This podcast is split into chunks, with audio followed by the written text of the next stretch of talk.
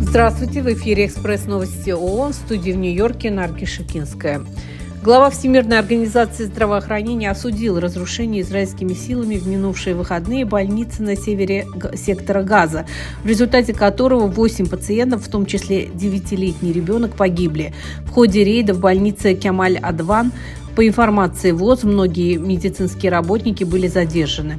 Управление ООН по координации гуманитарных вопросов подчеркнули, что из-за отключения телекоммуникаций и интернета в Газе, которое началось в прошлый четверг и в выходные, информация о гуманитарной ситуации в секторе ограничена. При этом гуманитарные организации приветствовали соглашение об открытии пограничного перехода Керем-Шалом, что укрепляет их надежду на увеличение поставок помощи.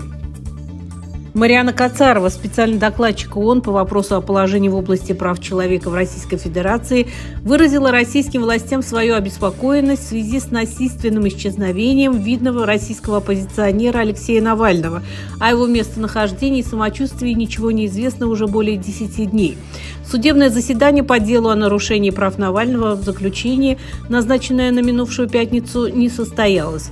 Эксперт выразил обеспокоенность по поводу продолжающегося жестокого обращения с Навальным в заключение и отсутствия у него доступа к адекватной медицинской помощи с 17 января 2021 года, что привело, по ее мнению, к дальнейшему ухудшению его здоровья и риску для жизни.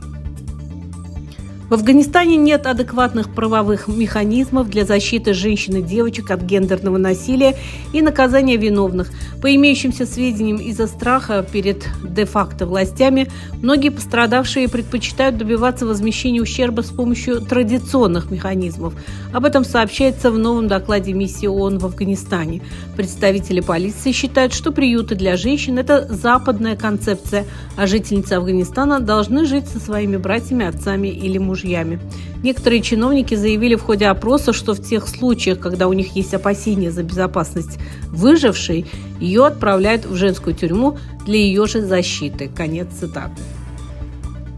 Миграция – это неотъемлемая часть жизни. Она поощряет обмен знаниями и идеями, способствует экономическому росту и позволяет миллионам людей улучшать качество своей жизни. Об этом говорится в послании генерального секретаря ООН по случаю Международного дня мигранта, который отмечают 18 декабря. В этот день, в 1990 году, Генеральная ассамблея ООН приняла Международную конвенцию о защите прав всех трудящихся мигрантов и членов их семей.